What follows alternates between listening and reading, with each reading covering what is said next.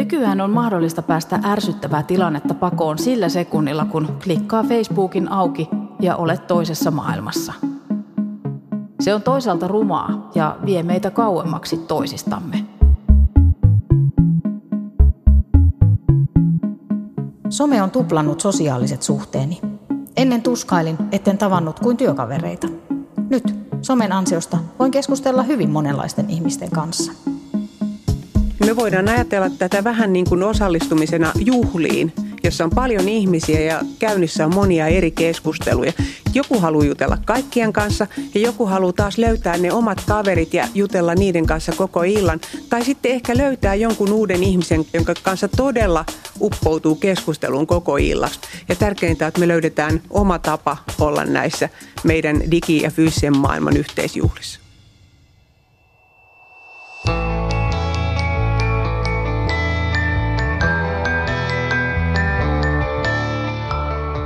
Minä olen Satu Kivelä.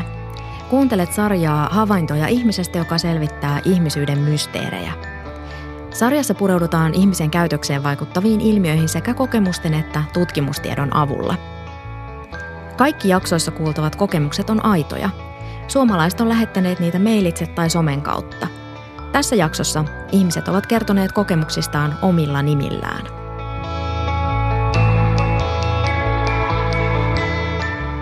Kiitos kaikista tarinoista. Olen lukenut jokaisen tarinan ja ne ovat auttaneet minua tämän jakson tekemisessä. Seuraavissa kahdessa jaksossa pohditaan ihmisen suhdetta nettiin, sosiaaliseen mediaan ja älypuhelimiin. Tässä jaksossa pohditaan sitä, kuinka me ihmiset onnistutaan yhdistämään digitaalinen ja fyysinen maailma. Miksi ihminen haluaa luoda myös sääntöjä, joiden avulla voidaan rajoittaa älylaitteiden käyttöä.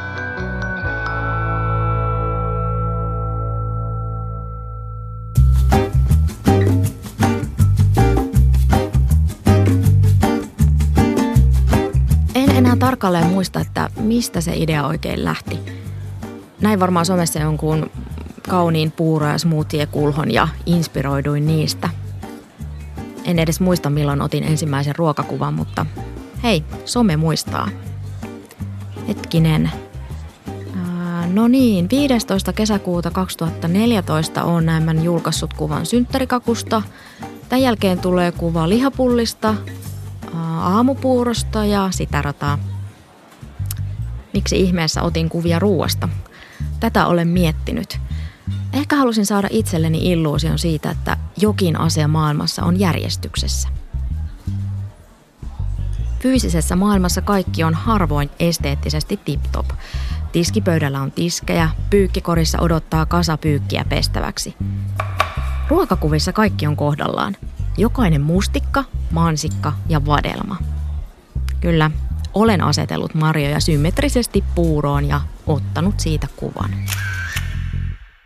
Sosiologi, digitalisoituneen elämäntavan tutkija Sanna Tiilikainen on tutkinut, miten ihmiset yhdistävät fyysistä ja digitaalista maailmaa käyttäessään digiteknologiaa ja miten ihmiset selviävät keskeytyksistä.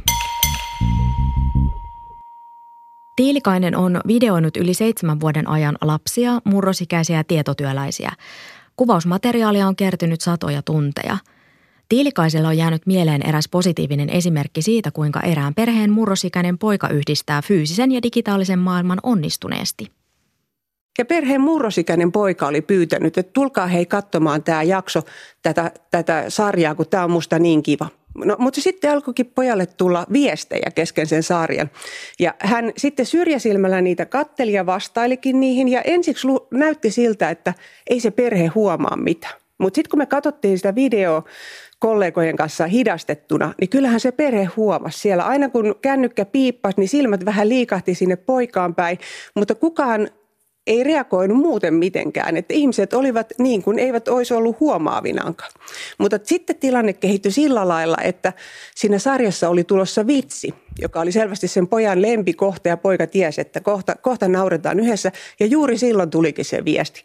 Niin silloin tapahtui niin, että pojalla vaan silmät nopeasti kävi siinä kännykässä ja sitten hän kuitenkin priorisoi sitä yhteistä tilannetta ja nauro perheen kanssa sille vitsille. Ja sitten kun oli naurettu, niin sitten vasta katsoi sen viestin. Ja edelleenkään perhe näytti siltä, että ikään kuin eivät olisi ollut huomaavinankaan. Eli tämä oli esimerkki sellaisesta onnistuneesta tilanteen hallinnasta, jossa se, niin kuin, miten poika hoiti tämän tilanteen, niin sopi kaikille. Teini-ikäinen poika osa siis yhdistää fyysisen ja digitaalisen maailman niin, ettei kukaan muu tilanteessa ollut kokenut sitä loukkaavana tai häiritsevänä. Sairaanhoitajana työskentelevä 34-vuotias Miia taas haluaa selkeästi rajata fyysisen ja digitaalisen maailman erilleen toisistaan. Voisiko asiat joskus jakaa vain itsensä tai niiden ihmisten kanssa, jotka juuri siinä hetkessä ja tilanteessa ovat läsnä? En ole ikinä tehnyt niin, että kirjoittaisin mitään juuri sillä hetkellä, vaan kirjoitan someen vain silloin, kun olen yksin ja mulla on tylsää. En tykkää yhtään siitä, että kun on jonkun seurassa tai tilanteessa, on samaan aikaan somessa tai ottaa valokuvia, joita postaa johonkin. Koen, että se vie läsnäoloa tilanteesta. Olen alusta asti rajannut omaa somen käyttöä tällä tavalla ja aion tehdä niin jatkossakin. Tämän takia minulla on hyvin harvoin kuvia juhlista, koska en malta silloin ottaa kuvia, vaan keskityn pitämään hauskaa ja olemaan läsnä. Tärkeää on niin tuntea itsensä, niin kuin omat resurssit ja omat tapansa huomata tai olla huomaamatta asioita. Sitten myös ne ihmiset, joiden kanssa nyt juuri on, että, että mitä he arvostaa, mitä he odottaa multa. Ja sitten se tilanne, mitä me ollaan tekemässä. Että onko tämä vaikka semmoinen rutiini-ilta ystävien kanssa vai onko tämä semmoinen erityinen tapahtuma, että joku on tullut vaikka pitkän matkan päästä juuri minua tapaamaan juuri nyt. Onko meillä töissä kiire vai onko tämä rutiini, rutiinitehtävä ja sitten mitä minulta odotetaan juuri nyt tässä tilanteessa. Ja siis se, mitä minulta odotetaan, se voi olla niin tässä fyysisessä maailmassa tai sitten siellä digimaailmassa, koska joskus sielläkin tapahtuu hyvin tärkeitä asioita ja siellä odotetaan mun läsnäoloa ja osallistumista. Pian kävi niin, ettei aamupalakuva enää riittänyt. Siirryin lämpimiin ruokiin. Otin kuvia lounaasta ja päivällisestä. Menin niin pitkälle, että räpsin ruokakuvia myös ravintolassa. Kuvasin siis ruokiani someen aivan liikaa. Joskus ruoka jopa jäähtyi, kun etsin sopivaa kuvakulmaa ja täydellistä valoa. Selittelin ruokien kuvaamista perheelle ja ystävilleni harrastuksena – mutta oikeasti, mikä harrastus ruoan kuvaaminen on sellaiselle, joka ei ole kokki tai ruokablokkari? Havahduin, kun lapseni totesi lakonisesti, äiti ei voi syödä ruokaa ennen kuin on ottanut siitä kuvan. Sosiologi, digitalisoituneen elämäntavan tutkija Sanna Tiilikainen on väitöskirjaansa varten kuvannut eri-ikäisiä ihmisiä monenlaisissa arjen tilanteissa – Tutkimuksessa on tullut esiin onnistuneita kokemuksia. En taida kuitenkaan olla ainoa, joka on kompuroinut fyysisen ja digitaalisen maailman yhdistämisessä. Kuulostaako tämä susta tutulta? Hei, oottakaa ihan pikku hetki. Mä laitan ihan nopeasti tämän yhden mailin. Yhdellä videolla muun muassa mulla on esimerkki, missä perhe on lähdössä hiihtämään. Ja äiti ja lapset laittaa jo vaatteet päälle, mutta isä se sen kun vaan lukee meilejä ja lähettää viestejä.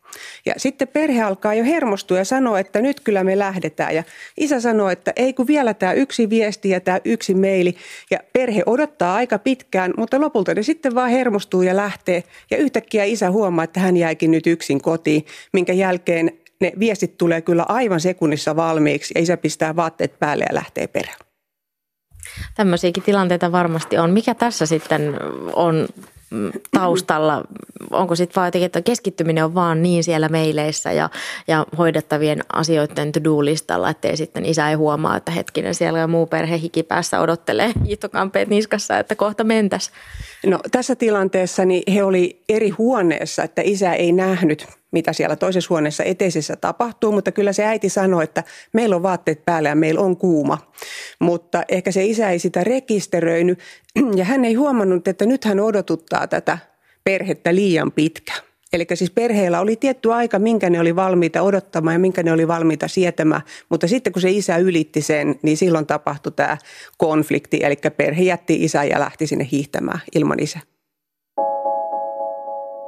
Toisaalta digitaalisuus mahdollistaa myös sen, että saman pöydän ääreen on mahdollista saada myös Australiassa asuva veli. Näin kertoo Laura viestissään.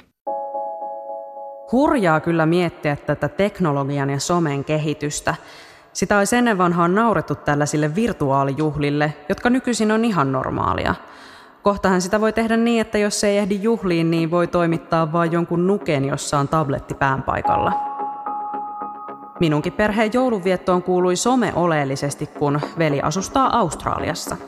Kännykkä vaan joulupöydässä veljen paikalle istumaan. Some mahdollisti kyllä hienon illuusion, että koko perhe oli koossa.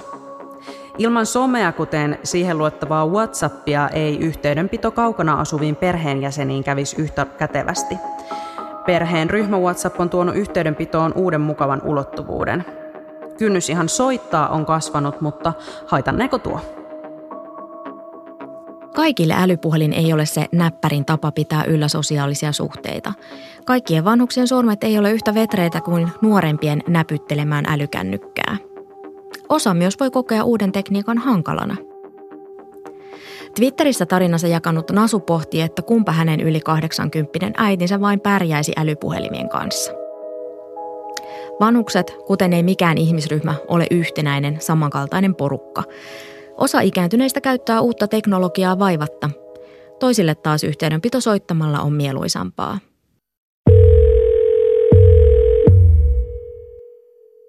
Soittamisen merkitys on muuttunut uuden teknologian myötä. Sanna Tiilikainen. Tämä on varmaan, kun tässäkin ihmiset on varmaan erilaisia. Että kyllä mulle esimerkiksi moni ihminen soittaa ihan suoraan varoittamatta, mutta jotkut niin, kuin niin sanokseni varoittaa etukäteen. Mutta aika mielenkiintoisesti nämä viestit ja niin kuin updateit, niin niistä on tullut semmoinen häiriötä tuottamaton tapa lähestyä toisia ihmisiä, koska silloin kun tulee viesti vaikka jonnekin chattiin, niin se voi olla sellainen, että minä laitoin sen sinne ja se ihminen katsoo sen silloin, kun hän kerkiä. Mutta jos mä soitan, niin se, se koetaan niin kuin välittömämmäksi ja silloin mä voin ajatella, että entäs jos mä tunkeilen johonkin sellaiseen tilanteeseen, että se ihminen ei oikeasti kerkeiskään vastata ja mä häiritsen häntä. Tykkään puhua puhelimessa, mutta niin, että sille on häiriötöntä aikaa, jotta syvällinen keskustelu on mahdollista. Sellaiselle arjen rumpassa on ikävä kyllä aika harvoin aikaa. Jos itsellä sattuisi olemaan aikaa puhelimessa puhumiseen, niin välttämättä samaan aikaan sitä aikaa ei ole ystävällä, jonka kanssa haluaisi jutella. Eräänkin kerran soittelutreffejä säädettiin ystävän kanssa kolme viikkoa. Siinä ajassa oli ehtinyt kuulumiset vaihtaa vaikka somen avulla. Toisaalta Minusta on vaan niin kiva kuulla rakkaan ihmisen ääni. Johtuukohan se siitä, että elin teini-ikäni lankapuhelin aikaan? Digitaalinen maailma mahdollistaa sen, että yhdellä napin painalluksella olet toisessa maailmassa. Sairaanhoitajana työskentelevä 34-vuotias Miia kertoo kokemuksistaan näin. Meillä oli mieheni kanssa riita ja se päättyi siihen, että otin puhelimen käteen ja aloin selata Facebookia ja vastasin mumisemalla mieheni kysymyksiin.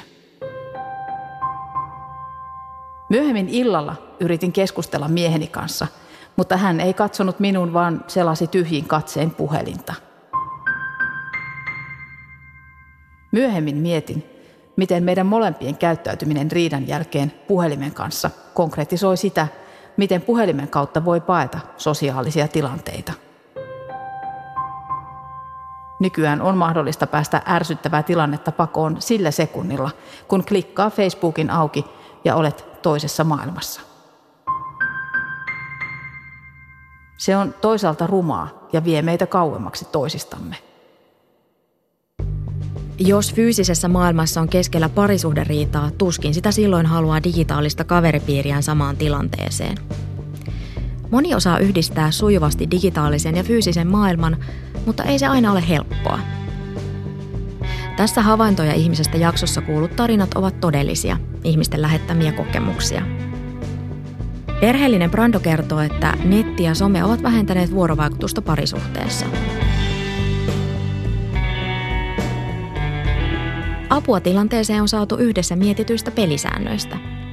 Miltä kuulostaisi digivapaa ruokahetki tai saunareissu? Kipuilua on ollut. Esimerkiksi parisuhteessa aito yhdessäolo ja vuorovaikutus ovat vähentyneet. Kaikessa auttavat yhteiset pelisäännöt. Toimivia sääntöjä on otettu käyttöön eri paikoissa ja tilanteissa. Ruokahetki ja sauna ovat digivapaita ja lasten leikkikentällä ei surfata. Olemme kokeiltu myös yleisellä tasolla älylaitteiden vähentämistä. Sekin toimii, mutta ei se ole niin selkeää. Testaamatta on vielä digivapaa sänky ja sohva.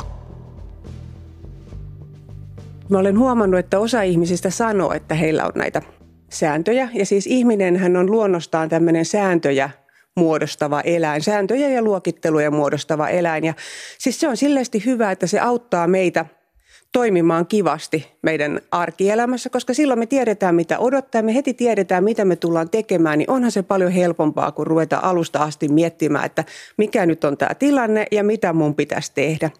Ja nämä säännöt voi olla joko ihan sanattomia, ne on muodostunut vain rutiinin perusteella, tai sitten voi olla sellaisia, jotka on niin kuin ääneen puhuttu ja sanottu, kuten esimerkiksi vaikka, että meillä on nyt tämä digivapaa alue tässä ruokapöydässä.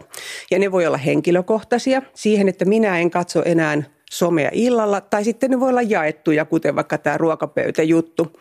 Ja näissä säännöissä on tosi tärkeää, että ne toimii. ne on kaikille yhteisiä ja ne oikeasti helpottaa tätä elämää. Ja sitten jos tulee sellainen erityistilanne, että on tarve tehdä poikkeus, niin siitä sitten neuvotellaan tarpeen mukaan. Näin sanoi siis tutkija Sanna Tiilikainen. Olisi muuten aika huvittavaa kuvata amatööriä ottamassa ruokakuvia.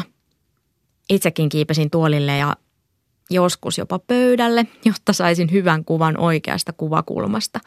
Saatoin myös pyytää perheenjäsentä tai ystävää valaisemaan ruokaa, että saisin siihen kuvaan hyvän valon. Äiti ei osaa syödä ruokaa ilman, että se ottaa siitä kuvan. Lapseni huomautus herätti minut. Päätin pyristellä irti ruokakuvien ottamisesta. Istumme taanoin iltaa ystävien kanssa ja teimme sussia. Sussesta tuli niin hienoja, että tartuin jo puhelimeen, että otan äkkiä yhden kuvan, ketä se haittaa, ei kukaan huomaa.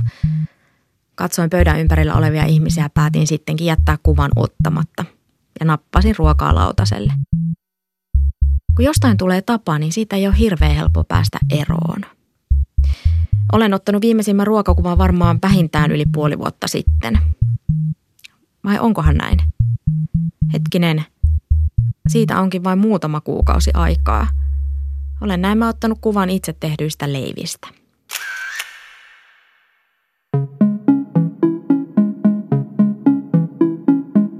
Entä sitten työt ja opiskelut? Nyt voi opiskella ja tehdä töitä missä tahansa, milloin tahansa, jos netti vaan toimii. Onhan se ihan älyttömän hienoa ja kätevää. Kuinka me ihmiset onnistutaan tekemään töitä virtuaali- ja reaalimaailmassa yhtä aikaa? Sosiologi ja digitalisoituneen elämäntavan tutkija Sanna Tiilikainen on videoinut tutkimustaan varten yli seitsemän vuoden ajan lapsia, murrosikäisiä ja tietotyöläisiä. Kuvausmateriaalia on kertynyt satoja tunteja. Yllättävän näppärästi ihmiset osaa jakaa huomiota, mutta sinänsä evoluutio noin niin kuin biologisena prosessina on hyvin hidas ja se vaikuttaa sukupolvien yli, että kyllä menee useita sukupolvia ennen kuin me siitä asiasta voidaan sanoa yhtään mitään.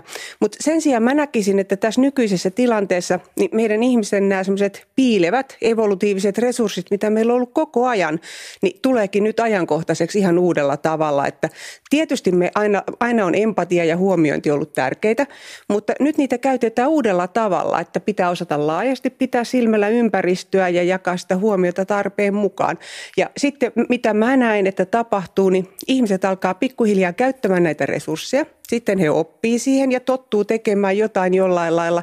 Ja sitten pikkuhiljaa ajan yli sellaiset asiat, mitkä toimii, niin ne muuttuu ensin itselle hyväksyttäviksi ja sitten pikkuhiljaa myöskin yhteisesti hyväksyttäväksi.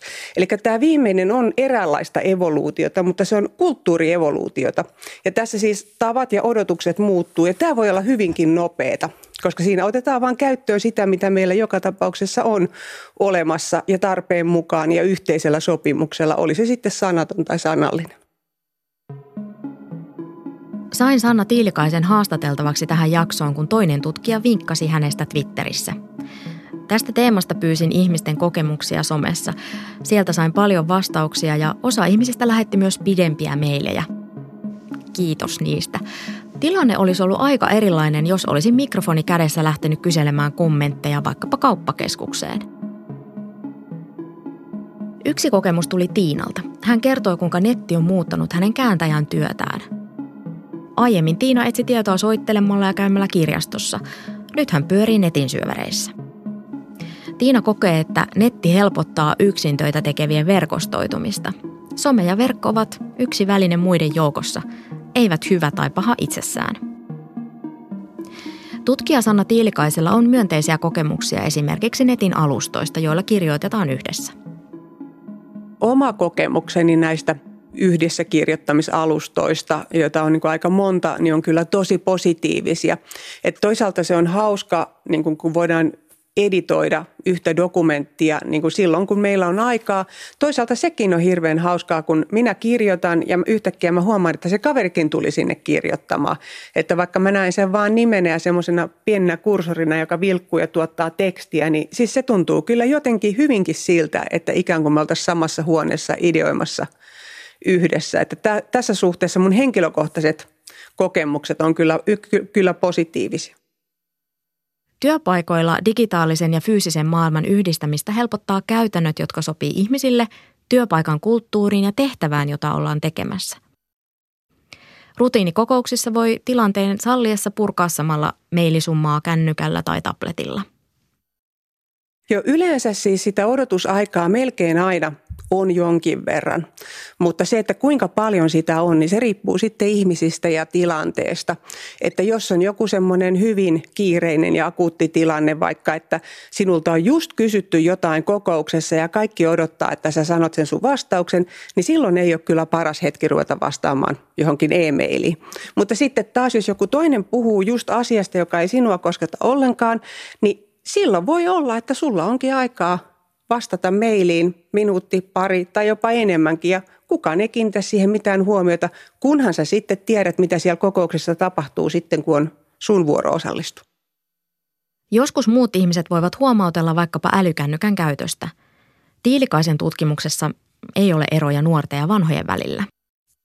Parikymppiset opiskelijat tällaisessa ryhmätyöpalaverissa ärähtää yhdelle ryhmän jäsenelle, että kyllä nyt laita se puhelin heti paikalla pois ja osallistu meidän ryhmätyöhön. Siinä, missä taas tämmöiset niin kuin noin 60 lähestyvät henkilöt pitävät kokousta ja juttelevat, eikä kiinnitä mitään huomiota siihen, että yksi heistä viestittelee aikaa ajoin pitäen sitä puhelinta siellä pöydän alla. Mutta se, missä on eroa, niin on se, että kuinka niin kuin näppärästi ihminen käyttää sitä laitetta. Että jos on esimerkiksi uusi ohjelma, mitä pitää käyttää, niin silloin se vie enemmän resursseja ja silloin sitä pitää priorisoida enemmän. Mutta tällaisessa tapauksessa niin ihmiset tuppaa ole kyllä aika empaattisia sitä henkilöä kohtaa, joka joutuu käyttämään sitä uutta ja hankalaa järjestelmää. Jos opiskelee tai työskentelee netin äärellä, Kiusaus käydä kurkkimassa somefiidiä voi kasvaa. Opiskelija Paula kertoo kokemuksistaan näin.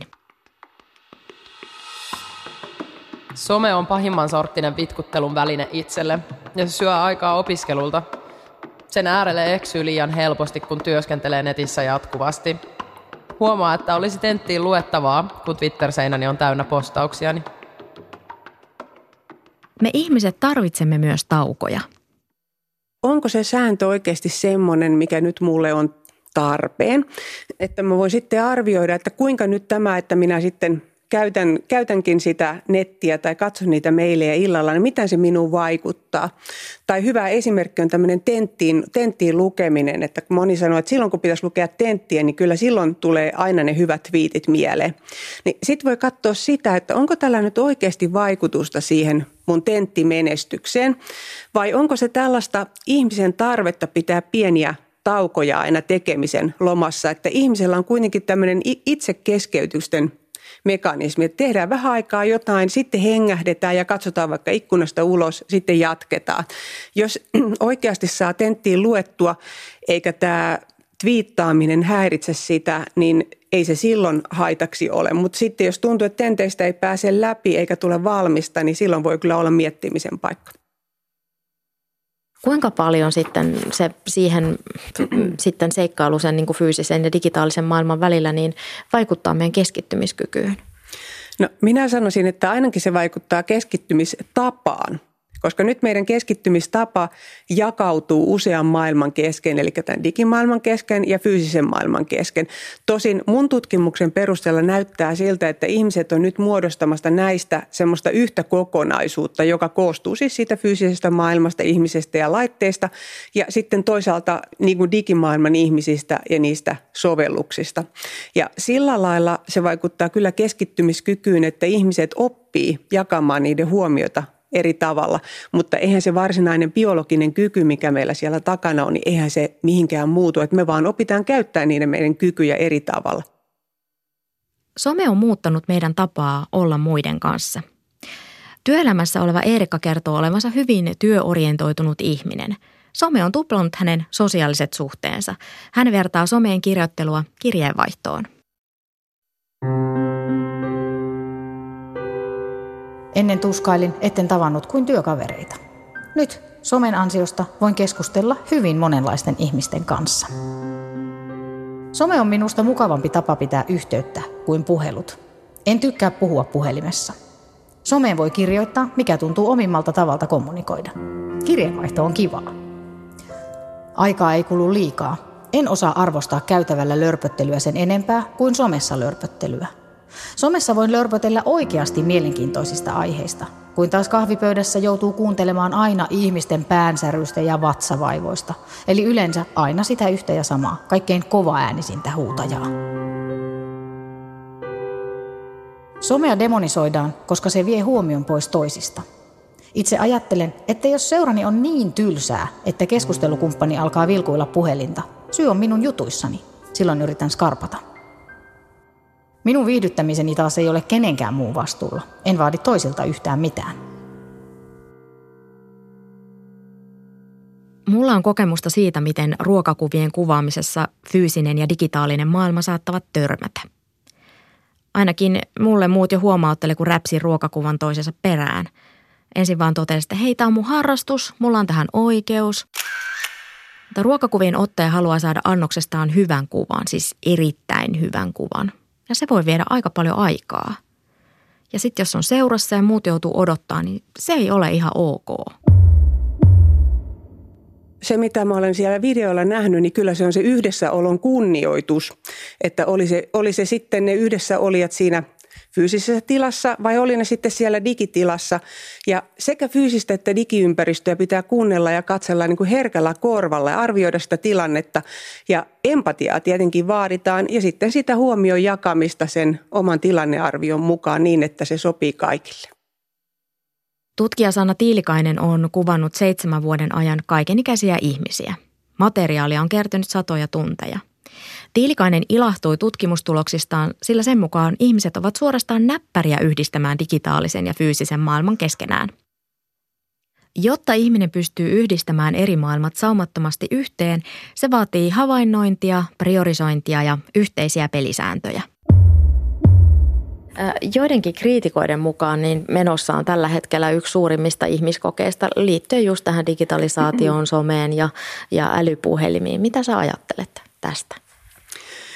Ihminen on kyllä kautta historian tehnyt valtavia keksintöjä, jotka on muuttanut meidän elämää. Siis hyvänä esimerkkinä se, että kun me, meille tuli tämä liikkumisen murros alkaen niin kuin rautateiden myötä. Mutta nämä älylaitteet on siitä erilaisia, että ne tekee näkyväksi ja mahdolliseksi toteuttaa ne semmoiset sosiaaliset impulssit, mitkä ennen meillä oli ehkä vaan pään sisällä. Ajatuksena siitä, että kylläpä nyt olisi kiva tietää, että mitä, mitä sille mun kaverille sieltä opiskeluajoista kuului. Mutta se ehkä ennen jäi ajatukseksi, nyt mulla on mahdollisuus katsoa sieltä Facebookista, että lähettää hänelle viesti, että hei, mitä, mitä kuuluu. Ja toinen asia on se, että tällä hetkellä meillä on tarvetta yhdistää niin kuin kahden maailman sosiaalisia sääntöjä. Ensinnäkin on tämä fyysinen maailma, kasvokkainen, joka on välitöntä ja samanaikaista. Ja sitten meillä on tämä digimaailma, joka voi myös olla aika välitöntä, mutta se voi myöskin olla viivästettyä. Ja siis nämä säännöt tulee ajankohtaiseksi yhtä aikaa. Ja sitten meillä on vielä ne laitteet, jotka, mit, mitä ne on? Ne on toisaalta myöskin yksi tällainen toimija, joka vaatii meidän huomiota. Jos siltä älypuhelimelta loppuu akku, niin siinä menee sitten sitten ne kaveritkin sieltä digimaailmasta. Some saa aikaa välillä myös negatiivisia tunteita, näin kertoo Anna. Somessa tulee usein vastaan ikäviä uutisia, joilta joskus haluaa ummistaa silmänsä ihan oman jaksamisen vuoksi. Ja ikäviä uutisia nostetaan enemmän esille, eli ne toistuvat. Oman kuplan ulkopuolelta tulevat ajatusmaailmat tekevät usein surulliseksi tai vihaiseksi.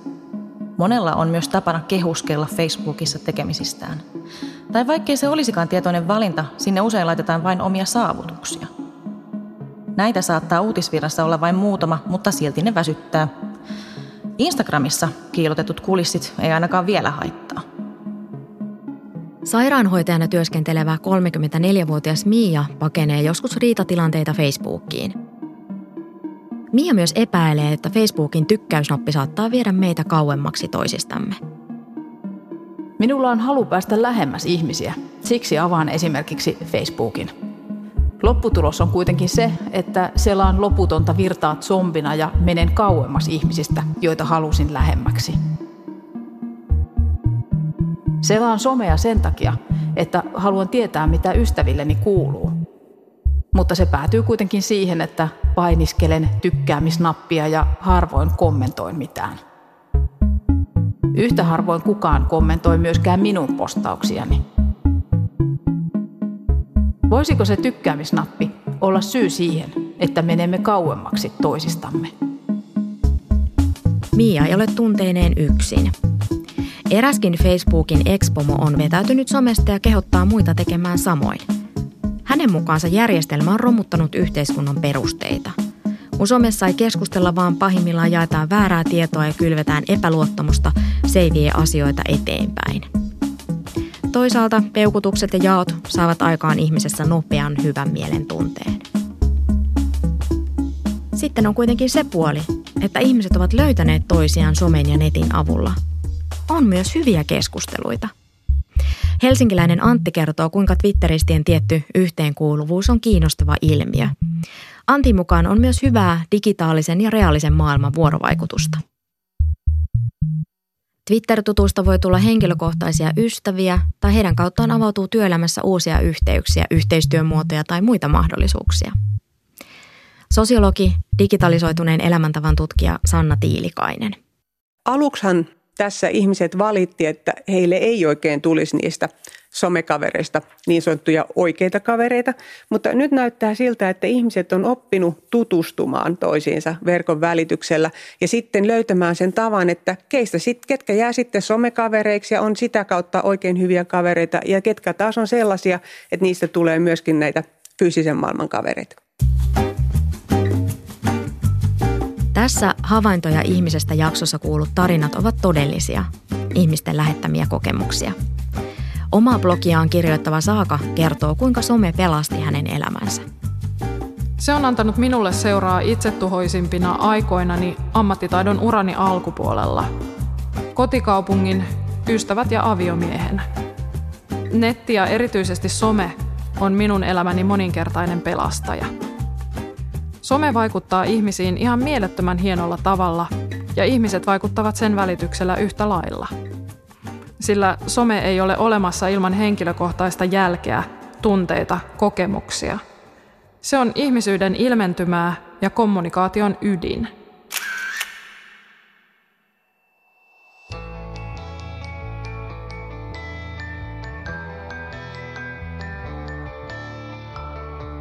Seuraavassa havaintoja ihmisestä jaksossa kuullaan perheelliseen Marian kokemuksia netin ja somen koukuttavuudesta.